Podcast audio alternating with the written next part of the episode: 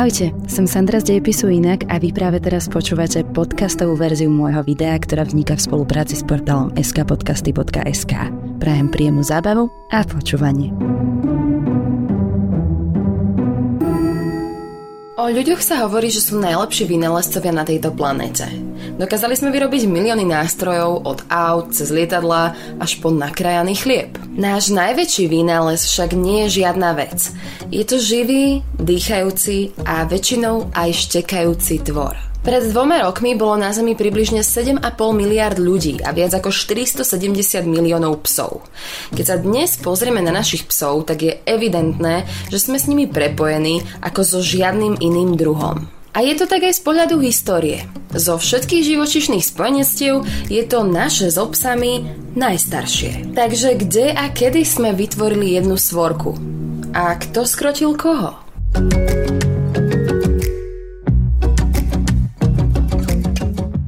Prísť na to, skade pochádzajú prvé domestikované psy, je trochu komplikované.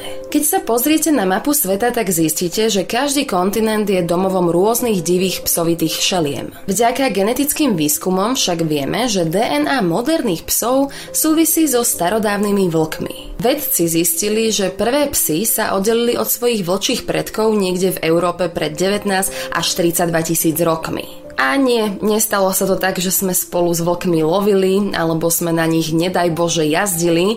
Viem, je to pekná predstava, ale späť do reality. Vlci vždy vedeli loviť korist sami, no a zvyčajne sa neradi delili aj medzi sebou, takže predstava, že by nechali niečo aj ľudskému kamošovi, je naozaj naivná. A to o to viac, keď ľudský kamoš mal tendenciu zabíjať väčšinu mesožravých zvierat. Vráťme sa v čase o približne 30 tisíc rokov.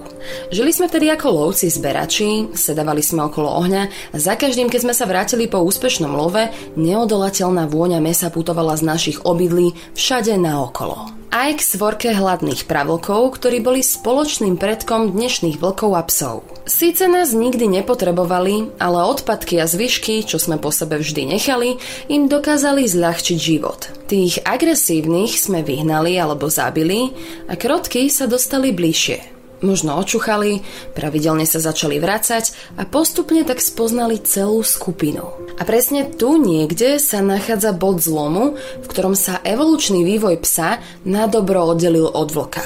Krotké psy sa usadzovali v blízkosti našich obydlí a tým, že chránili svoje mláďatá, tak ako vedľajší produkt chránili aj nás.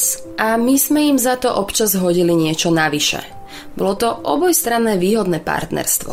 Potraviny za ochranu. A takto to pokračovalo celé generácie. Menej agresívne psy prenášali svoju krotkosť na svoje mláďatá a o 17 tisíc rokov neskôr už neboli tak divokí a sebestační ako ich vlčí bratranci. Vyvinuli sa z nich psy a stali sa prospievajúcimi členmi ľudskej spoločnosti. Hovorí sa, že sme si ich domestikovali.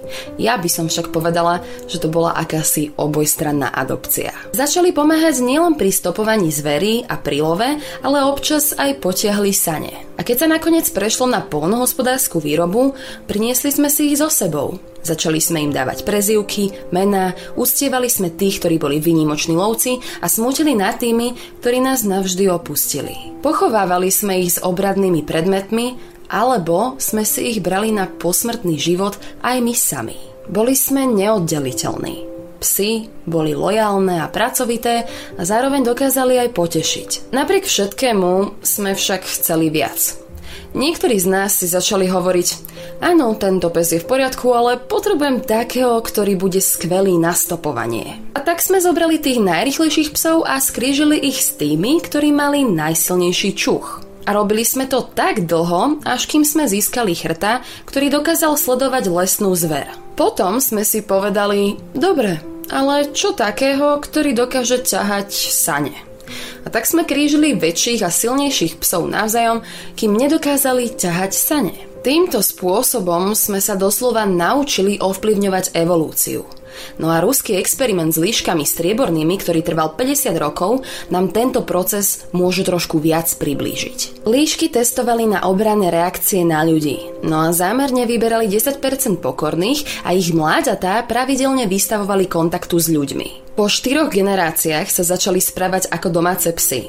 Vrteli chvostami a olizovali experimentátorov. Dokonca začali aj štekať. Tento behaviorálny vývoj bol natoľko pôsobivý, že ich povahové zmeny sa začali odrážať aj na ich fyzickom zjave. Po niekoľkých generáciách tie líšky, ktoré sa rozhodli pre krotkosť, mali sklopenejšie uši a zatočenejšie chvosty. Dokonca aj ich srst začala meniť farbu. Stávali sa svetlejšími, pretože selekciou ich krotkosti dochádzalo k prirodzenému úbytku adrenalínu. A adrenalín zdieľa biochemickú cestu s melanínom, hormónom zodpovedným za pigmentáciu kože a kožušiny. Výsledkom teda boli svetlejšie otiene.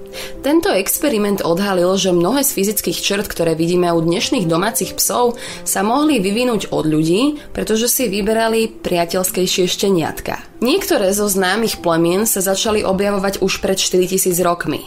A presne na tom vidíme, ako veľmi môžeme ovplyvňovať ich vývoj. Saluky je blízky príbuzný afgánskeho chrta a je považovaný za najstaršie plemeno. Samojeda chovali sibirskí ľudia, aby lovil, ťahal sane, ale aj ubehal stádo sobou. Basenji, neštekavý pes, bol ideálnym spoločníkom glovu na území Afriky, ale aj v starovekom Egypte. Šarpejová voľnejšia koža a tvrdá srst mu umožnila stať sa skvelým spoločníkom na lov diviakov a časom aj zápasníkom. Čau Čau bol v čínskych legendách považovaný za veľkého vojnového psa, ktorý sa podobá na leva. Bojoval aj po boku Mongolov, no a Číňania ich používali na ťahanie záprahov, stráženie, ale aj ako núdzovú zásobu potravín. No, a raz sme si povedali, že všetky tieto psy sú v poriadku, ale my by sme chceli, aby boli aj trochu kompaktnejšie a prenosnejšie. A tak vznikol Shizu, pekingský palacový psík a Mops. Všetko druhy, ktoré boli vyšľachtené v Číne, boli ľahučky a mohli ste s nimi ísť kamkoľvek. Jednoducho skvelý parťak pre vznešených ľudí na cestách. A Aztekovia používali čivavy počas choroby ako živé vyhrievacie podložky. Počas rôznych rituálov sa dokonca snažili preniesť bolesť človeka na zviera. A áno, keď nás už nebavilo otáčať si jedlo na ražni, tak sme zobrali psa a naučili sme ho behať v kolotoči. Vo viktorianskej ére bolo úplne bežné, že jedlo takto pripravovali aj celý deň. Takzvaný turnspit dog, alebo slovenský by to bolo možno rážňačik, mal dlhé telo a krátke silné nohy. Vynálezom mechanickej rážni však natrvalo stratil svoju prácu a preto vyhynul. Jednoducho stále sme vymýšľali psy, aby vyhovovali našim potrebám. Vytvárali sme nové plemená s výraznými vlastnosťami a jediný spôsob, ako tieto zretelné rysy zachovať, bolo kríženie s obsami toho istého druhu, ktoré mali rovnaké vlastnosti. Udržiavať plemena s čistým pôvodom vyžadovalo vysokú mieru obmedzenia kontaktu s inými psami a vzhľadom na takúto prísnu eugeniku začali mať dosť plitký genofond. Po niekoľkých generáciách sa u nich začali objavovať rôzne zdravotné problémy. Husky je napríklad náchylný na autoimunitné ochorenia, Labrador má sklony k obezite, Beaglovia trpia epilepsiou. A tí super rozkošní mopsovia?